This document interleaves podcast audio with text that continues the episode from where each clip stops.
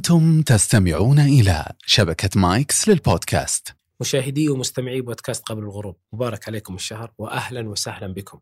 هذه الحلقات تأتيكم برعاية تطبيق Circlys. تطبيق Circlys يساعدك تدخر أموالك وتنضم لجمعيات شهرية مالية آمنة ومضمونة. بكل خصوصية تستلم كامل مدخراتك بدون ما تحس بأي تقصير سواء عدم اكتمال الأعضاء أو حتى توقف أحد عن السداد. وكذلك يحظى البرنامج برعاية من تطبيق زكاتي. الذي يسهل أداء فريضة الزكاة ويحظى بثقة هيئة كبار العلماء. لتصل زكاتكم لمستحقيها من مستفيدي الضمان الاجتماعي بكل يسر وموثوقية. كل الشكر لرعاة بودكاست قبل الغروب ومتابعة ممتعة نتمناها لكم. حمل تطبيق سيركليز وادخر أموالك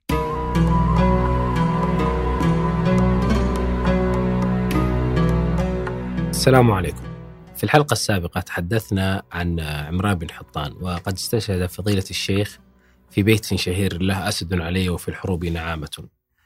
آه، ومن تداعي هذا البيت تحدثنا آه، بعد هذا اللقاء عن حضور الأسد القوي في المعجم الشعري وكذلك في الإرث العربي على وجه العموم. فارتأينا أن نختار آه، موضوع الأسد هو ما نتحدث عنه في هذه الحلقة. نرحب بداية بضيفي الدائم فضيلة الشيخ صالح بن عواد مغامسي. أهلا وسهلا فيك يا شيخ. حياك الله دكتور جابر وحيا الله الإخوة المشاهدين والمستمعين. ترى أنا أحيانا أنسى كلمة المستمعين فالمقصود الجميع. الجميع. الأسد لا شك أن لديه حضور قوي جدا في الوعي العربي عموما. نعم. حتى أن لديه أسماء كثيرة جدا. و وربما من المناسب الحديث عن عن هذا الحيوان المتأصل حقيقة في في في الشخصية أو ربما في الوعي العربي عموما. كذلك أيضا ذكر لديه يعني أو ذكر في السنة ولديه ذكر أيضا في آه، في التاريخ عموما وفي القرآن حتى. نعم. فلا أقول التعريف بالأسد وإنما طبائع هذا الحيوان وسلوكياته وما يمكن التعريف به عنه. الحمد لله والصلاة والسلام على رسول الله. كما قلتم في جميل مقدمتكم قضية التعريف قد تكون صعبة لكن فلنقل عن هذا الحيوان أنه ما أصبح رمزا للشجاعة والأنفة إلا من شيء قد حواه. الأسد يأبى أن يجاري أحدا من السباع. يقولون لا يرى سبعا يكافئه. ولا يأكل إلا من فريسته. وإذا أكل منها لا يعود إليها. هذه أمور استحضارها مهم جدا في الحكم على أي شخصية. الآن بعض الفضلاء له كلام جميل. يعني أحيانا يقول أنا لا أعود إلى الصحن الذي قمت عنه. أه. وهذه أمثل يعني يتكلم مثلا لو أعيد إلى مثلا يكون مثلا مديرا مثلا لمدرسة.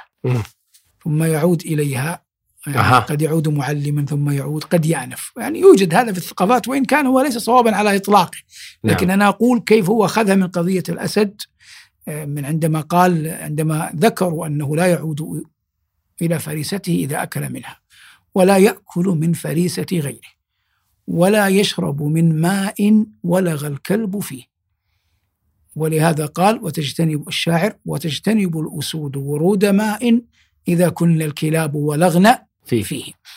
وإن كنت أنا يعني شخصيا لا أدري كيف عرف الأسد أن الكلب ولغ فيه يعني ثمة حقائق تقال يعني لا نستطيع أن نسلم بها على إطلاقها. فالإنسان يقرأ لكن لابد أن يكون له عقل واع في تنقيح ما يقرأ. وإن كانت هذه ليست قضية هذا ما يتعلق بالأسد. قليل الريق فلذلك هو أبخر كريه رائحة الفم. وقد قالوا عن عبد الملك بن مروان كانت فيه هذه الصفة. ولهذا كان يكنى عند خصومه بأبي الذباب لأنه أبخر آه، عبد الملك فيأتي الذباب كثيرا عند فمه. وقالوا عن الأسد آه، كذلك أنه كثير الأسماء في لغة العرب. وهذا ظاهر. ومن أسمائه عنبسة. والبيت الأموي أمية من أبنائه حرب الذي هو والد صخر الذي هو أبو سفيان. فحرب جد معاوية. يقولون له أبناء أو جماعة يقال لهم العنابس. وقد ذكر المؤرخون أن إخوة حرب في حرب له كانت في أيام عكاظ قاتلوا قتالا شرسا ودافعوا عن أخيهم. فسموا بالعنابس. لأن قتالهم كان كقتال الأسود. وفي المدينة المنورة حي يقال له حي العنابس. ينسب إلى أن عنبسة أحد الصحابة كان يسكنه في زمن النبوة في الجهة الغربية من مدينة النبي صلى الله عليه وسلم. الحي باق إلى الآن يسمى حي العنابس. وارتباط المدينة بالتاريخ قوي جدا يعني يحتاج إلى حلقات لو أردنا ذلك. لكن المقصود نحن نتكلم الآن عن عن الأسد. عن عن الأسد. فهذه بعض طبائعه وخصائصه يقال للمكان الذي يسكنه الأسد مأسدة. مأسدة. ويجمع على أسد ويجمع على آساد. ويذكرون أهل الصناعة التي تعنى بحياة الحيوان أنه أن الأنثى منه يعني يكون منها في الولادة جرو واحد فقط تتعاهده.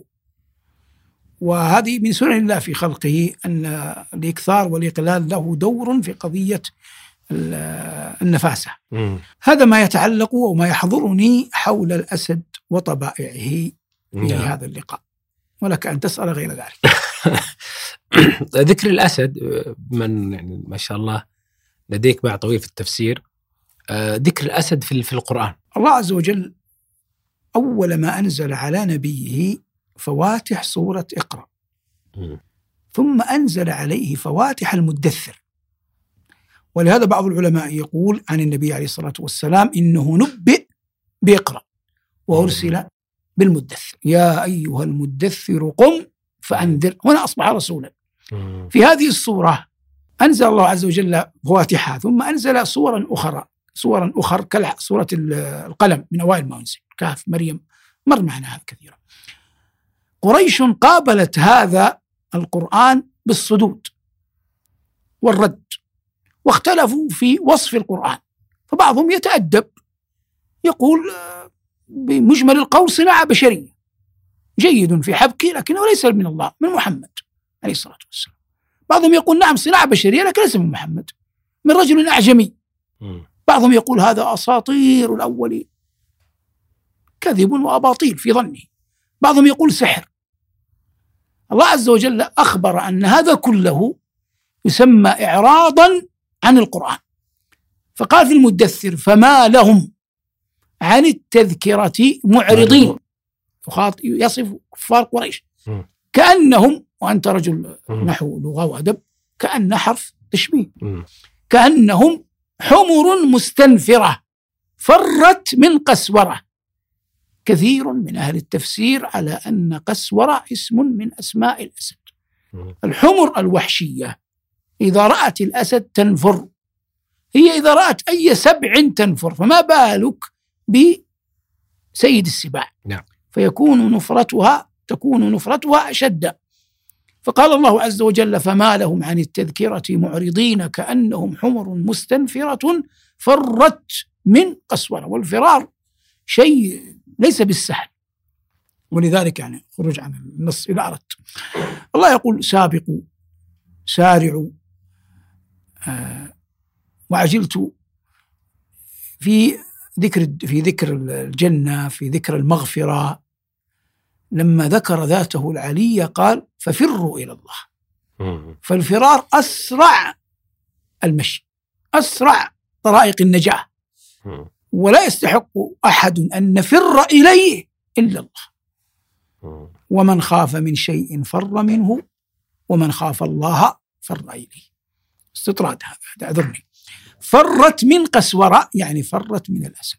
فشبه حال القرشيين في إعراضهم عن النبي صلى الله عليه وسلم عياذا بالله كأنه قال لهم شيء أن لا يطاق.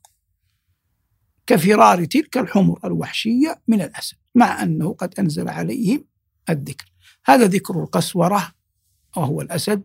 في كتاب الله جل وعلا. وهو الذكر الوحيد. هو الذكر الوحيد فيما نعم. نعلم ال- أنا حقيقة اشكل علي قضية فما لهم عن التذكرة؟ معرضين. معرضين. ما اعرب معرضين؟ حال أليس خبر فما لهم معرضون تبغاها أنت آه، أنه إيه؟ يعني خبر نعم انهم خبر. ما لهم معرضون. نعم. لا هي حالهم. ما لهم عن التذكرة معرضين. حالة كونهم معرضين. حالة كونهم معرضين. نعم جميل جدا. آه، الح- الحديث النبوي لابد من ذكر آه، ورد. كثيرا.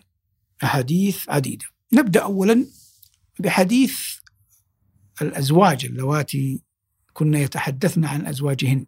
زوجات يعني تحدثن عن رجالهن.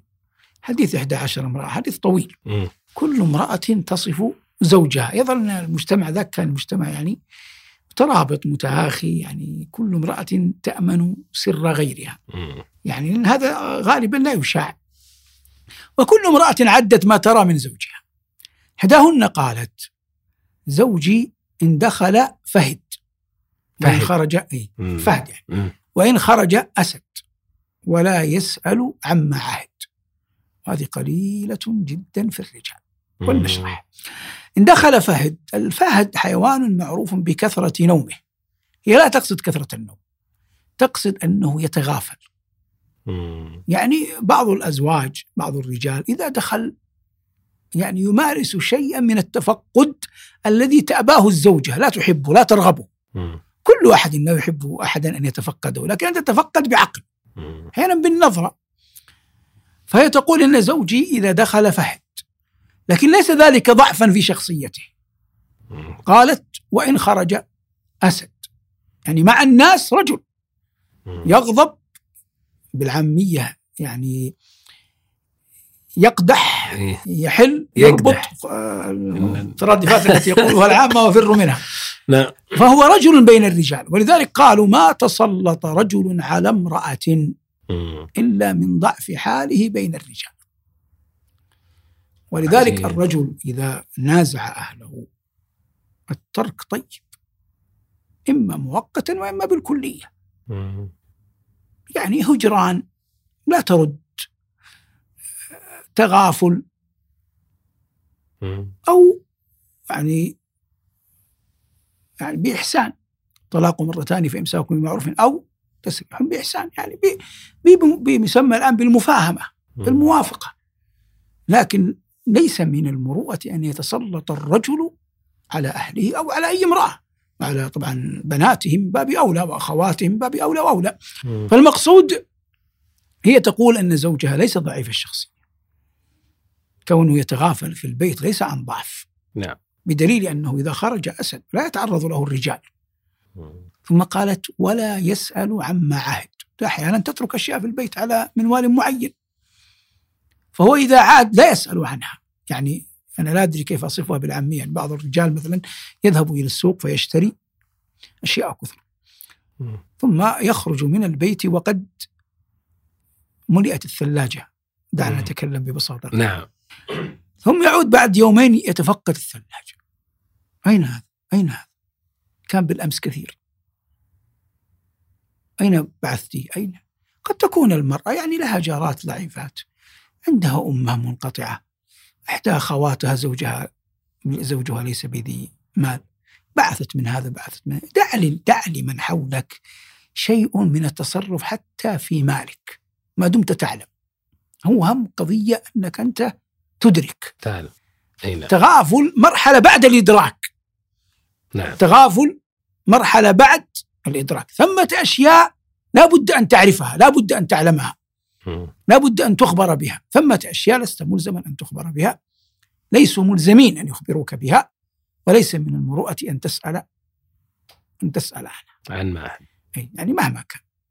وهذا يعني يجعلك ذا جلالة في إيه، نظر من حولك. وهذه قضية مهمة جدا. يعني كيف يستطيع الإنسان أن يوازن بين أن يظهر لخاصته أنه منتبه في نفس الوقت يتغافل. مم. هذه مهارة. مهارة. ميزان دقيق ربما والله أدق من ميزان الذهب. لأن الناس إذا رأوك تدقق في كل شيء ترى لا يستطيعون أن يعيشوا معك. صحيح. وإذا رأوك تتغافل ولا تكاد تدري ترى سيأكلوك. استهمجوك نعم. سيأكلوك. مم. ولن يرحموك؟ مم. هذه لابد أن تؤمن أنها موجودة في الناس. شئت أم أبيت نعم وأنت يعني لا تنشئ من حولك على أكلك لكن أعطي وأنت اليد العليا مم. وهذه قضايا قلت يعني لا أريد أن أخوض فيها يعني هي من صفات دقيقة الأسد. جدا لكنها تلزمني بكلمات أنا أفر منها لكن المقصود إيصال المعلومات أنا. ساتبرع تقول لي نعم. بس هذا وأنا نعم. أتحدث بالعاميه نعم. ما عندي مشكلة هنا الآن نحن نتكلم عن هذه المرأة ولا يسأل عما عهد. وهذه صفة عظيمة قلنا في في الرجل. في الرجل. هذه هي الأولى وأنا نتركها. الحديث الثاني أحد أبناء أبي لهب. أبو لهب اسمه عبد العزى. وسمي أو كني بأبي لهب لجمال وجنتيه. وبقدر الله أنهم لم يقولوا أبو نور. آه. فكأنها فأل له بأنه سيصلى اللهب كما قال الله تبت يد أبي لهب. نعوذ بالله. والله يقول سيصلى نارا ذات لهب نسأل الله العافية. طيب. عبد العزة هذا العزة صنم. أنا سأستطرد أعانك الله. يا تفضل. العزة صنم. كان عليه قيم قيم مسؤول عن هذا الصنم. نعم. ويجني ويجني أموال. والعزة معظمة. مم. في العرب. فرأيتم اللات والعزى فدخل يوم أبو لهب بعد أن نشر النبي صلى الله عليه وسلم دعوته. يعني بعد أن بعث. دخل على قيم العزى فوجده مريضا عليلا كئيبا حزينا. قال له أبو لهب أبو لهب من الدهاة. من أبناء عبد المطلب. قال ما بك؟ قال والله إني أخشى على العزى من بعدي. هذا القيم يقول. قال لا تخشى شيئا فإن العزى كانت قبل أن تولد. وستبقى بعد أن تموت. ففرح هذا. وشكر أبا لهب على ما قال قلنا اسمه عبد العزى فشكره على ما قال فخرج عبد. عبد العزى وهو يقول يعني أبو لهب ماذا قال. هذا من دقائق العلم نفائس العلم والله أنا لا أنشره كثيرا ما أدري كان قلت هذا من حظنا قلت قبل أو ما أدري يعني أنا كثيرا هذا حظ من حظنا في البودكاست قال ماذا. وزنها دنيويا. قال إن كانت العزة على حق فقد أودعتها يدا. يعني أنا مدحت الإله العزة هذا. قلت أنه وجد قبل هذا القيم وسيبقى بعد. نعم. فإن كانت العزة فعلا يعني إله يعبد وينفع ويضر فهذه الكلمة التي قلتها فيها ستنفعني. إن كانت العزة على حق فسينفعني قولي هذا. وإن كانت العزة على باطل فستنفعني قرابتي من محمد. فهو ابن أخي. يعني أنا لن أضل إن كان محمد على حق سينفعني لأن أنا عمه. وإذا كانت العزة على حق ستنفعني لأني قلت فيها هذه الكلمات. هذه الطريقة التي اتبعها أبو لهب تصلح مع جابر مع صالح مع نعيم مع محمد مع خالد تصلح. لكن لا تصلح مع الله. الله يعبد على يقين. واضح الآن الفكرة. يعني ما يجي أحد يقول أنا آخذ حظي من الدنيا. وإذا كان الشيطان على حق ما في بعث ولا في نشور قد أخذت وأصلي يمكن الله على حق. يصير رحت يوم القيامة نجوت. لا. مع الله لا. مع الدنيا وذلكم ظنكم الذي ظننتم بربكم أرداكم فأصبحتم من الخاسرين. الله لا يظن به إلا الظن الحسن. ما الظن الحسن؟ أنه يثيب أولياءه ويعاقب أعداءه. هذا الظن الحسن بالله. هذا الذي يجعلك تخاف من المعصية وترجو ثواب الطاعة. هذا الظن الحسن بالله. وتغلب الظن بالرجاء عند حال الموت. تظنب الخوف من أن لا وتغلب الظن بالخوف من ال... من أن يرد عملك عند العمل. والذين يؤتون ما آتوا وقلوبهم وجلة أنهم إلى ربهم راجعون. فأبو لهب قال هذه الكلمة. الآن نأتي لأحد أبنائه كأنه بالغ في عداوته النبي صلى الله عليه وسلم. فقال عليه الصلاة والسلام اللهم سلط عليه كلبا من كلابك. والذي يجمع ما بين الأسد والكلب قضية أنها العرب تطلق على كل سبع كلب. كلب، نعم. وما علمتم من الجوارح مكلبين الله يقول. فذهب في رحلة له إلى الزرقاء من أرض الشام في الأردن الآن. آه، هذا ابن أبي لهب. أظنه عتبة. فلما ذهب هنالك نام في أرض مأسدة. فخاف على نفسه. قال إن محمدا لا يقول إلا الحق. فقالوا نحن نحيط بك. فجعلوه وسطهم. فجاء الأسد. هذه دعوة نبي. من دونهم شمه وأخذه وافترسه.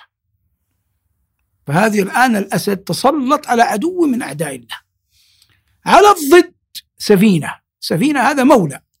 النبي عليه الصلاة والسلام كنيته أبو عبد الرحمن واختلف في اسمه قيل مهران وقيل غير ذلك. مولى. والنبي عليه الصلاة والسلام قال له بل أنت سفينة لأنه حمل متاعا كثيرا في أحد أسفارهم. فغلب عليه اللقب لأنه لقب من قبل النبوة يعني من قبل النبي صلى الله عليه وسلم. ثبت عن محمد بن المنكدر هذا محمد بن المنكدر شيخ مالك. قالوا إن السفينة هذا ذهب إلى أرض الروم وركب البحر.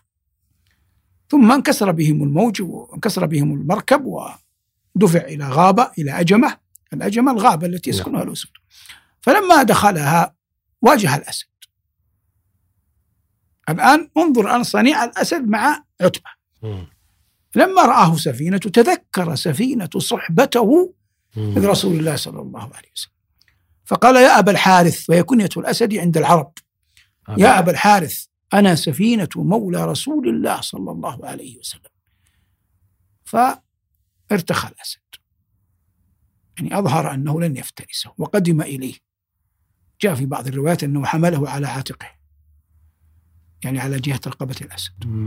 وأخرجه من من الأجمة كأنه يدله على الطريق. هذا يعني خبر ثابت. الذي يعنينا كل شيء ناصيته بيد الله.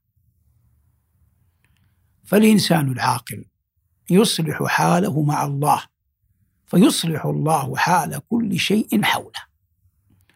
ولذلك أحد الأمراء أظنه من بني أمية لما بعث أحد يعني أحد الولاة لما بعث أميرا له على بلدة قال يا فلان أوصاه أحد الناس. قال له خاف الله في يزيد ينجيك الله من يزيد. ولا تخف يزيد في الله فإن يزيد لن يعصمك من الله. وهذه وصية عظيمة. المعنى نحن نعم. ليس لنا علاقة الآن بمن يزيد هذا أنا لا أذكره الآن. أي يزيد مقصود؟ هل هو يزيد الأول يزيد الثاني غيره. لكنني أقصد هذا من الحفظ القديم لكن ال- ال- الغاية من القصة. أن الإنسان إذا راقب الله ال- الخلق قلوبهم بيد الله. إن شاء سلطهم عليك وإن شاء سخرهم لك.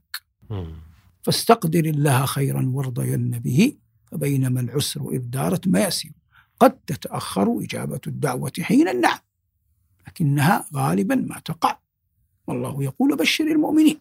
نعود لقضية الأسد هذه القصة الثانية في قضية عتبة في قضية الأسد. نعم. هذا الذي يذكره الآن من قضايا في الأحاديث النبوية في قضية في قضية الأسد في أحاديث نعم. النبوية وفيما ربما يكون أكثر لكن نعم. هذا فيما ذكرت. خير يا شيخ نعم نعم طبعا استطراد هو ال- أساس الحلقة هو بيت عمران أسد مم. علي وفي. الحرب نعمت حضور الأسد في في الشعر العربي آه الكثير لدرجة أن بعض النقاد المحدثين مم. يرون أن مجرد التشبيه الآن بالأسد يعتبر من من المبتذل ومن الممجوج لكثرة ترداد. الش... نعم. ترداد. وكذا الشعراء فيما يستخدمونه فأنت كالأسد أصبحت خاص ممجوجه لأنها مكررة يعني هو يمكن عندهم لكن مم. والله يبقى اسم الأسد نعم ذا هيبة إلى الآن طبعا هو بعض النقاد بعض النقاد. والكلام صحيح مقروء لكن مثلا يقول الفرزدق الشاعر العربي الكبير الأموي يقول وإن من يسعى ليفسد زوجتي كساع إلى أسد الشراء يستبيلها آه، أسد الشراء الشراء هذه منطقة طريق فيه أجمة كثيرة الأسود. إيه. فأصبح يضاف إليها أسد الشرع على أحد الأقوال.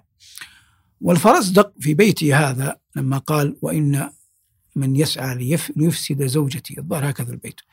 هو أول من نطق بكلمة زوجة من دون زوج. يعني في القرآن ليس هناك زوجة زوجي. لما قالها الفرزدق علم الناس أنها فصيحة. وإن كانت ليست أفصح في القرآن ليس هناك زوجة كلها زوج. زوج. ف يعني أسكن أنت وزوجك الجنة. ما قال وزوجتك. المقصود حواء. فلما قالها الفرزدق وقد قيل لولا الفرزدق لذهب ثلث لغة العرب دل على أنها لغة صحيحة. هذا شاهد نعم. هو من. عصور الاستشهاد نعم. آه، يستبيلها آه، قالوا فيها تفسيرها أشياء عديدة. منهم من قال أن البيت معناه يريد أن يأخذ أشبالها. فكيف ستكون يعني الأسد أو اللبوة إذا أخذ منها أشبالها ستكون أشد شراسة وكثرة. هذا ورد مثلا في شعر الفرزدق جاء في شعر في شعر المتنبي اسم آخر وهو الضرغام قال ومن يجعل الضرغام آه، بازا. لصيده تصيده الضرغام فيما تصيد. تصيد. وهذا أبدع المتنبي فيه لأنه حكمة. نعم. هو شاعر حكمة قلنا لا جدال فيها مم. ومن يجعل الضرغام بازا لصيده الناس يصيدون بالباز بالصقر مم. بالشاهين فعندما يجعل الإنسان ما يصيد به بهذه القوة ويتكلم عن سيف الدولة ويتعجب من أمير المؤمنين الذي في بغداد آنذاك كيف يقبل بقيام دولة بني حمدان نعم ولا يخشى من سيف الدولة أن يصل ملكه إلى وفيها خبث يريد إلى يحضه. على ذلك نعم وفيه خبث وفيه. طلب مال نعم. فقال ومن يجعل الضرغام بازا لصيده تصيده الضرغام فيما تصيد. تصيد. والبيت واضح يعني. نعم. يعني أحيانا الإنسان لا يأتي بشخص أقوى منه. نعم. لما أحيانا يكون مدير أعمالك أو من يتولى شؤونك الخاصة فيه من القوة والأمر والنهي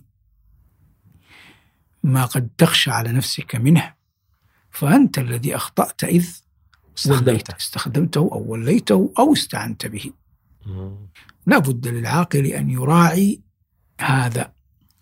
وقد قلت أنا قبل قليل يعني لا بد أن تشعر من حولك أنك منتبه. وقد قيل للوليد بن عبد الملك ما السياسة؟ قال هيبة الخاصة مع محبتهم. يهابونني لكنهم يحبونني. لأن ليس كل من هابك يحبك. نعم وليس كل من يحبك حول. نعم. استطاع الإنسان أن يجعل في صدر من حوله المهبة والمحا والمحب المهابة والمحبة فقد فاز وأفلح نعود للبيت ومن يجعل الضرغام بازا لصيده تصيده الضرغام فيا عجبا من دائل أنت سيفه أما يتوقع شفرتي ما تقلد الدائل قلنا صاحب. آه، الدولة مم. فشفرتي ما تقلد يعني اللي يلبس يعني يضع ال- السيف وهو حاد. من غير أن يكون في في غمد قد يقطعه السيف. نعم هذا الذي. أراد المتنبي نعم. أن يصل إليه. كمن وشبه يجعل الضرغام آه، نعم، أداة كمان وسيلة في, نفس البيت هي في نفس القصيدة. نعم. في الداليه الشهيرة يعني التي نعم. فيها إذا أنت أكرمت الكريم ولكت وأنا أنت أكرمت اللئيم. تمر تمرد. هذا مثلا في شعر المتنبي. كذلك جيء في المتنبي نفسه لكن باسم غير الضرغام إذا رأيت نيوب الليث بارزة فلا تظنن أن الليث يبتسم. وهذه يعني في قضية ال- ال- الابتسامة أحيانا يخشى منها في بعض الأحوال. لأن الب- البعض عياذا بالله قد يعني يظهر من الود وقد. يخفي من المكر والكيد ما الله به عليم لكن أحيانا وأنا لا أدري ماذا هذه الاستطرادات لكن أحيانا هي مثل يعني أحيانا كيف تكف الأذى أو تكف اندفاع أحد. برد يظنه يعني حسنا ثم يتبين له أنك تريد أن توقفه. يقولون مثلا امرأة في الغرب يعني ليس هنا امرأة آه، جميلة جدا كانت آه، تجلس في قطار.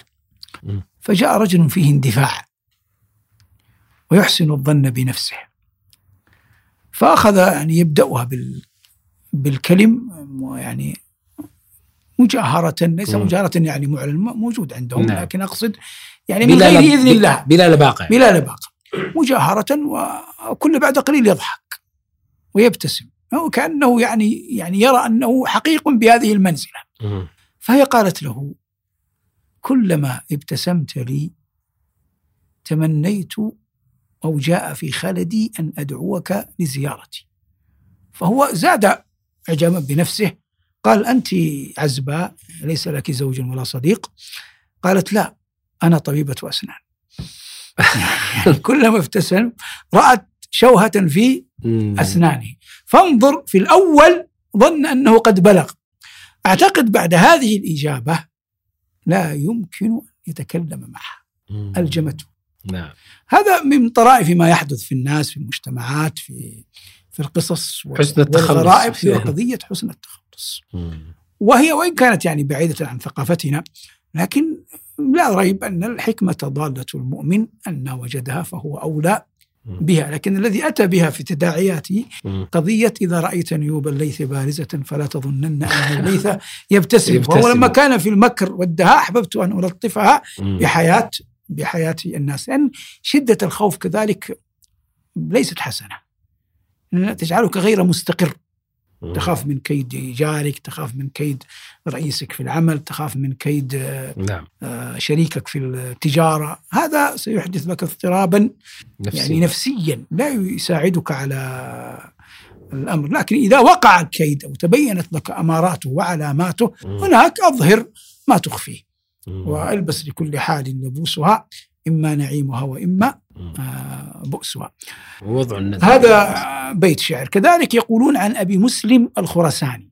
نعم تع- تعلم مسلم الخراساني وجهوده في دولة بني عباس وكان حظيظا جدا عند أبي العباس السفاح نعم. ولم يكن كذلك عند أخيه أبي جعفر المنصور لكنه لما استطاع أن ينتصر على بني مم. وأن يسلبهم ملكهم ويوطد ملك بني العباس وذكر كيف وصل إلى هذه الحالة. ومما قاله قد كان ينظم الشعر قال ومن رعى غنما في أرض مأسدة ونام عنها تولى رعيها الأسد ولا رأيها الأسد. وهذا بيت نعم عميق في السياسة ومن رعى غنما في أرض مأسدة. ونام عنها. تولى رعيها الأسد. المهم نعم. أن الإنسان يكون يقظ لما ولاه الله نعم يقظ لأهل بيته بناته أبنائه أين يغدون أين يروحون؟ ولو عن بعد. كان صاحب تجارة يقظ لماله حاسبين الذين يعملون معه. إذا كان مدير مدرسة يقظ للمعلمين الذين يشاركونه البناء التربوي والتعليمي. نعم صحيح. هذه أمور عظيمة جدا. ولهذا كنا نتحدث آه، معكم قبيل اللقاء قضية نبي الله سليمان وتفقد الطير. فقال ما لي لا أرى الهدهد أم كان من. الغائبين لو أعذبنه عذابا شديدا أو لأذبحنه هو والله لن يعذبه ولن يذبحه يريد أن يسمع غيره. لو عذبنه عذابا شديدا أو لأذبحنه أو ليأتيني بسلطان مبين. ترك لنفسه خط رجعة. ولذلك قالوا إن الهدهد لما قيل له إن نبي الله توعدك بالذبح والقتل قال أقول لكم شيئا. قالوا قل قال استثنى نبي الله. قالوا نعم قال نجوت. استثنى قال أو لا يأتيني بسلطان. بسلطان مبين. فالعاقل كذلك حتى إذا توعد وهدد يستثني. مم. وحتى في القرآن. إلا من بدل حسنا بعد سوء. إلا من اغترف غرفة بيده. إلا أن يحاط بكم. مع كلها في هذا في القتال وهذا في إخوة يوسف وهذا في أخ- أخبار النبيين. لكن لا بد من استثناء. إلا الاستثناء. إلا من تاب وآمن وعمل صالحا. ضع استثناء. حتى لا يظن الناس أنه ضعف. وأنك مهدت لرجوعك من قبل. نعم. وهذا من يعني من بواعث الاستثناء في العلاقات الإنسانية بين الناس. مم. يعني. نعم. جميل. في أشياء أبقي لها سقف نعم. وفي أشياء لا تجعل لها سقف. لا تجعل لها سقفا كيف يعني؟ يعني مثلا في في واقع في العمليات الإجرائية اجعل سقف. نعم. لأن الحياة مراحل. نعم. في أمانيك وطموحاتك لا تجعل لها سقف. نعم. ستقف. لا تجعل لها سقفا. نعم. لكن إجرائيا اجعل لها سقف. إذا جريت لا آه. لأن ليس كل شيء تستطيع أن تصنعه اليوم. مم. لابد من ظروف مواتية ولابد يعني إذا إذا غامرت في شرف المروم فلا تقنع بما دون النجوم. آه، لا هذا. بيت ترى مهلك. ترى هذا قريب من فهم الخوارج. نعم هذا قضية الموت. فطعم الموت. أنت يأتي للناس تدفعهم. يجي إنسان يفكر في الملك مثلا. يقوم يغامر وبكرة يموت. وش تفكر بالملك مم. أنت ما خلقك الله ملك. ما, ما, ما, ما هي بالعافية. يجي إنسان يفكر في, في التجارة. يدين ويشتري سيارات ويبيعها. وإذا غامرت في شرف مرومي فلا تقنعي ما دون النجوم. يجي ماشي. وبكره دخل بالسجن مسيكين يدور واحد ي- فرجت ولا غيره يفكونه. يعني هكذا. يعني هذه كمان يعني المتنبي قلت أنا هو يتكلم عن حالة شخصية. لابد أن يقتنع الناس بهذا. يتكلم عن حالة شخصية. تصلح لزيد لا تصلح لعمرو. تصلح لأستاذ جابر لا تصلح لصالح. لابد من من هذا العقل يعني. هذا صحيح. مو قضية إذا غامرت في شر فلا تقنع بما دون النجوم فطعم الموت. هذه أشياء م- تقتل النفس البشرية من غير أن يدري صاحبها. مم. يأتي إنسان يتمثل. هو نفسه الآن لما غامر وآخرتها لم يحظى ولا شيء. نعم. عند الناس شاعر. قتل. قتل. ولا وشاعر يعني. ما استرد بالدنيا وقضى حياته كلها ترحلا يعني نعم أنت. أخرجتني مما كان في ذهني في قضية. الاماني وقضية إحنا قلنا السقف و لا هو أيوة. هو يعني قلنا, يعني المتنبي. قلنا قضية ال- التوقيت.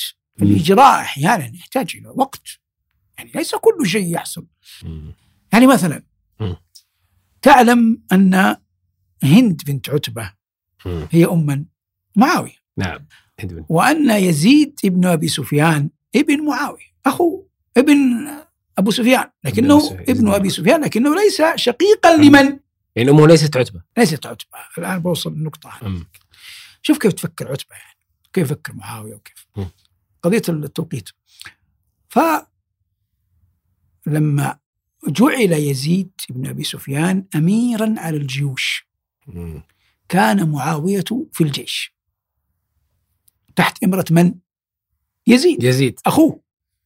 تحت إمرة يزيد يزيد اخيه بالفصحى مرة لا نصب ولا شيء. قال أبو سفيان لهند هي دائما تفتخر عليه بمعاويه قال أرى أن ابني أصبح اميرا على ابنك. وطبعا ابنه معاوية لكن هو الآن يتحدى زوجته. نعم. وأن ابنك الذي تفخرين به أصبح تحت إمرة ابني. قالت هذه الداهية تعرف غدا إذا اضطرب حبل العرب أين يكون موقع إبني؟ أوه. أين يكون موقع موقع ابني مم. فلما اضطرب حبل العرب مم. أصبح معاوية. أميرا للمؤمنين ملكا على العرب جميعا وعلى كثير من العجم. الله يؤتي ملكه من يشاء لكن أقصد أنها هي تريد أن تقول لم ينتهي الأمر بعد. التوقيت ما حصل يعني نعم. هذا كله يجري بإقدار بإقدار بإقدار الله آه، جل وعلا. أهم شيء في الإنسان لا يطلب شيئا ليس له ولا يغالب القدر. نعم. الأقدار لا تغالب. وليعلم كل أحد أن الله يقول وقوله الحق والله غالب على أمره ولكن أكثر الناس لا يعلمون. شكر الله لك. انتهت الشكر موصول لكم مستمعينا الكرام ومشاهدينا كذلك وإن شاء الله نلقاكم في الحلقة القادمة. في أمان الله.